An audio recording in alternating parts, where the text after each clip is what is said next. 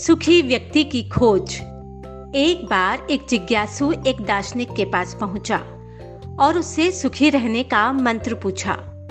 दार्शनिक ने बोला कि, मैं तुम्हें मंत्र तो बता दूँगा, लेकिन तुम पहले एक सुखी व्यक्ति की खोज करके आओ। जिज्ञासु ने उसकी शर्त स्वीकार कर ली। वह नगर में पहुँचा और सबसे पहले एक जागीरदार के यहाँ गया और अपनी खोज के बारे में बताया।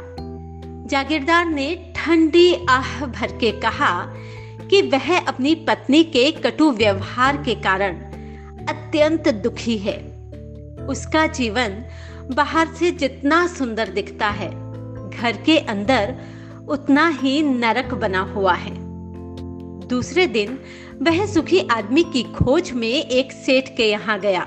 बातचीत में पता चला कि सेठ अपने पुत्र की नशे की लत से परेशान है।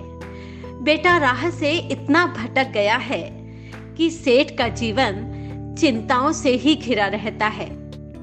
अगले क्रम में वह सुखी आदमी की खोज में एक अधिकारी के पास गया, जो बाहर से तो सुखी प्रतीत होता था, परंतु अंदर से उसको बहुत सारी बीमारियों ने घेर रखा था। जिज्ञासु सुखी आदमी की खोज में रोज निकलता।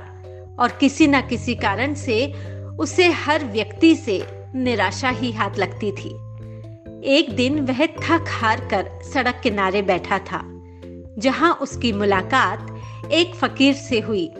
उसने फकीर को अपनी खोज के बारे में बताया। फकीर ने ज़ोर से हँसते हुए कहा, लगता है तुम्हारी खोज आज पूरी हुई। कहने को मेरे पास सुख सुविधाओं के नाम पर कुछ नहीं, परंतु मैं अपने जीवन से संतुष्ट हूँ।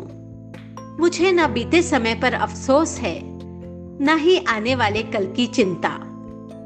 धन संपदा के नाम पर एक लंगोट है, परंतु मैं हर पल खुश रहता हूँ।